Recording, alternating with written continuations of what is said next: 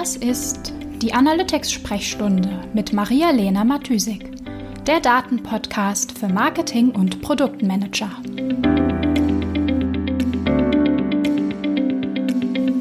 Das ist die Episode Nummer 34.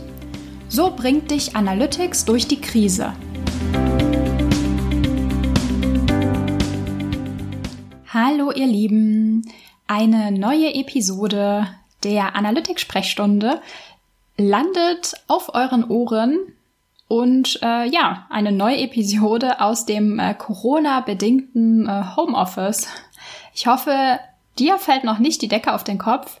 Wir äh, müssen sicher noch ein paar Wochen durchhalten und uns mit unserem Homeoffice noch besser anfreunden. Äh, ja, grundsätzlich hat sich natürlich für mich und meine Arbeit ähm, jetzt nicht so viel geändert durch die Corona-bedingten Umstände und ähm, ja, das Homeoffice. Vor allem habe ich alle meine offline geplanten Trainings und ähm, Seminare mit meinen Kunden einfach auf online umgeplant. Und ähm, ja, das hat auch prima funktioniert. Ich wurde ein bisschen geärgert von der ähm, gedrosselten Internetbandbreite, aber bisher alles im grünen Bereich hat super funktioniert ja, da muss ich mal sagen, sind wir als Be Bewohner der äh, Online-Welt wirklich gesegnet. Und ich bin auch mega dankbar dafür, dass meine Arbeit ja einfach komplett virtuell passieren kann. Äh, trotzdem steht natürlich auch die Online-Welt vor einigen Herausforderungen, die ich aktuell in Marketing-Teams, ähm, bei Marketing, Kollegen, befreundeten Agenturen äh, und auch bei ein paar meiner Kunden ähm, jetzt praktisch aus der ersten Reihe mitverfolgen kann oder muss, muss man ja fast schon sagen. Ähm, ja, einige im Marketing, im Online-Marketing müssen jetzt mit wesentlich weniger Zeit auskommen. Entweder äh, zum Beispiel, weil sie in Kurzarbeit gegangen sind oder einige müssen mit noch weniger Zeit als schon wenig Zeit auskommen äh, weil jetzt auch noch ihre Kinder zu Hause betreut werden äh, und die natürlich auch Aufmerksamkeit haben wollen. Und genau, es gab auch ein paar Budgetkürzungen, beziehungsweise das Budget wurde äh, für ein paar Wochen eingefroren. Entweder weil der Umsatz äh, schon etwas zurückgegangen ist oder auch einfach als Vorsichtsmaßnahme, weil in einigen Branchen eben noch nicht so ganz klar ist, ähm, wie stark sich die Krise letztendlich auf den Umsatz auswirken wird. Ja, ähm, wir sind also gerade in einer Zeit, in der Ressourcen und Budget extrem knapp sind. Und alle versuchen, ähm, natürlich völlig zu Recht, ihr Geld, ihr Budget äh, beisammen zu halten, um einfach möglichst glimpflich, wirtschaftlich, glimpflich sozusagen, durch die Krise zu kommen. Ergo, Krisenzeiten sind immer auch Zeiten, in denen wir versuchen, müssen fast schon, einfach möglichst effizient zu arbeiten. Gerade jetzt ist es umso wichtiger, ähm, dass wir die richtigen Mittel und die besten Wege wählen, um ans Ziel zu kommen. Weil gerade jetzt können wir uns halt nicht leisten, unser Marketingbudget zu verbrennen oder wir können es uns nicht leisten, einfach blind Geld auf Kampagnen zu werfen, das Budget, das jetzt noch freigegeben ist oder das natürlich auch in Zukunft wieder nach und nach freigegeben wird, soll einfach wirklich möglichst sinnvoll eingesetzt werden. Ja, und ich würde nicht hier sitzen, wenn ich jetzt nicht sagen würde, Analytics kann dafür einen Beitrag leisten. Und die Analytics-Daten sind gerade jetzt super, super hilfreich und können einfach einen riesen Beitrag leisten. Natürlich ist nicht immer alles wichtig und nötig. Wie überall gibt es natürlich auch beim Thema Google Analytics und Tracking ähm, irgendwelche Vanity Setups oder irgendwie nette äh, nice to have Implementierungen, die sich langfristig vielleicht auszahlen, aber möglicherweise nicht unbedingt jetzt nötig sind. auch im Analytics, wie eigentlich bei, bei allem anderen auch, denke ich mal, kann man äh, seine Efforts und seine Arbeit, die man da reinsteckt, äh, in so nach dem 80-20-Prinzip einteilen. In der Regel schaffen wir mit 20% Einsatz 80% des Outputs. Und es gibt eine Menge Potenzial, ähm, das mit datengetriebenen Optimieren rauszuholen ist, auf jeden Fall. Einiges davon würde ich ähm, einfach mal behaupten, sind aber eher die oberen 10% oder vielleicht sogar die oberen 5%. Zum Beispiel können einige ähm, Features vom Enhanced E-Commerce Tracking dir natürlich dabei helfen, deine Produkte ähm, im Online-Shop-Katalog ähm, besser zu strukturieren, deine Produktlisten wie zum Beispiel eine Merkliste oder so ein Wunsch, Wunschliste, so, ähm, irgendwie ansprechender und für die Nutzer noch nützlicher zu machen. Ja, in der Conversion Rate Optimierung sind das natürlich die Erkenntnisse, die ohne Frage super wertvoll sind. Aber in einer Zeit, in der ähm, die Ressourcen so knapp sind wie vielleicht jetzt in einigen Teams, ist es wahrscheinlich effektiver, nicht äh, so kleine Unterseiten oder vielleicht auch wenig besuchte Seiten zu optimieren, obwohl das vielleicht auch einen guten Hebel bieten kann. Ja, aber ohne die genauen Daten jetzt natürlich zu kennen im Einzelfall, ähm, ja, kann man das nicht mit Sicherheit sagen oder würde ich mich da jetzt auch nicht so weit zum Fenster rauslehnen. Aber tendenziell würde ich sagen, macht weniger Sinn als anderes. Weil so ein Setup also ein größeres Setup oder ein Enhanced E-Commerce Setup. Ähm, einfach ein Setup, was wirklich zur detaillierten Conversion Rate Optimierung beitragen soll.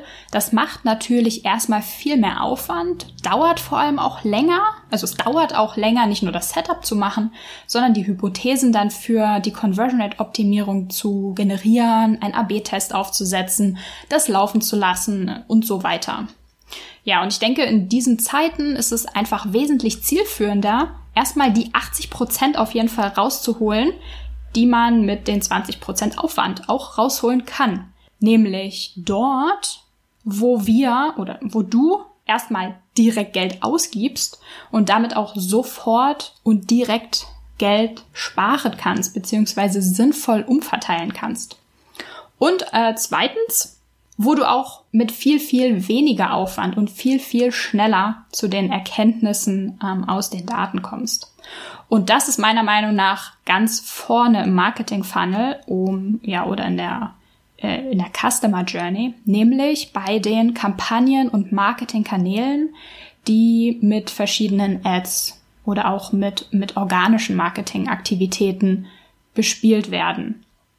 Jetzt will ich dir natürlich nicht nur sagen, wo du ansetzen kannst, sondern auch, was genau ich dir dazu empfehlen würde zu tun. Also was ist mein Action Plan für die Krise oder ja, der Analytics Action Plan. So nennen wir das, das ist gut.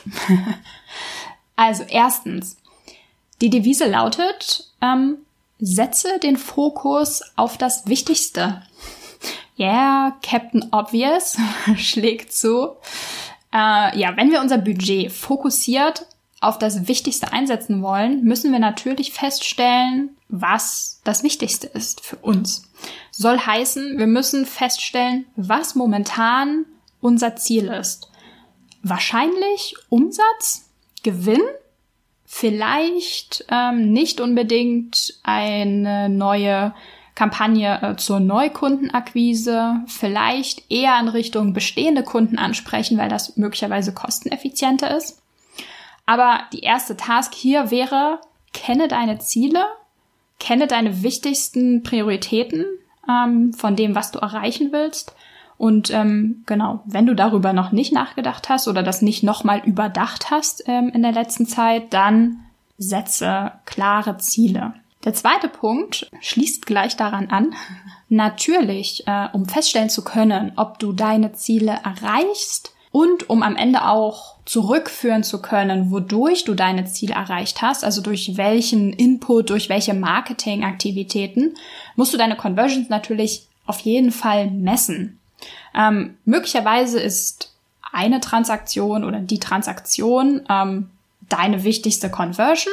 Du solltest aber auch ähm, in Betracht ziehen, vielleicht Zwischenconversions mitzutracken, ähm, Micro-Conversions sozusagen auf dem Weg zur ähm, Haupt, zu deinem Hauptziel. Ich würde sagen, ähm, ja, ist wichtig, ähm, hab das auf jeden Fall im Hinterkopf, aber natürlich Fokus die wichtigste Conversion ist das, was ähm, auf jeden Fall getrackt werden ähm, muss.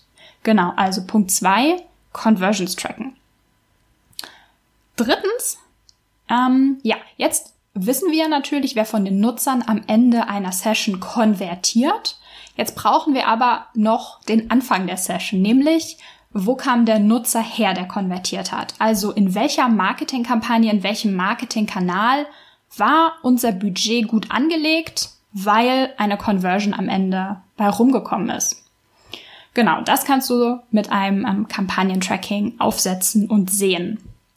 Und danach als vierter Punkt, wenn du alle wichtigen Basismetriken trackst, fehlt dir natürlich noch der ähm, alles entscheidende Schritt sozusagen, nämlich das Reporting, das dir zeigt, welche der Kampagnen weiter budgetiert werden sollen, ähm, welche weniger Conversions gebracht haben und ähm, ja, die dann äh, eher in Corona-Ferien geschickt werden. also die Kampagnen, die nicht performt haben.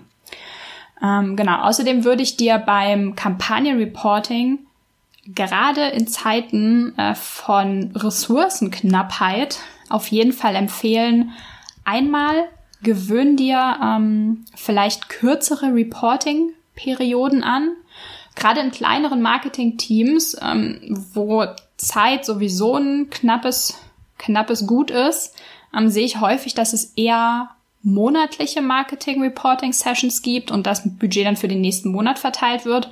Ah ja, hier könnte man vielleicht überlegen, ob das gerade jetzt nicht ähm, sinnvoller ist, kürzere Reporting-Perioden ähm, oder Reporting-Zyklen einzurichten oder sich genau darauf zu committen, weil es natürlich schnellere Re Reaktionen auch auf die Performance, ähm, die man in den Reports dann sieht, zulässt.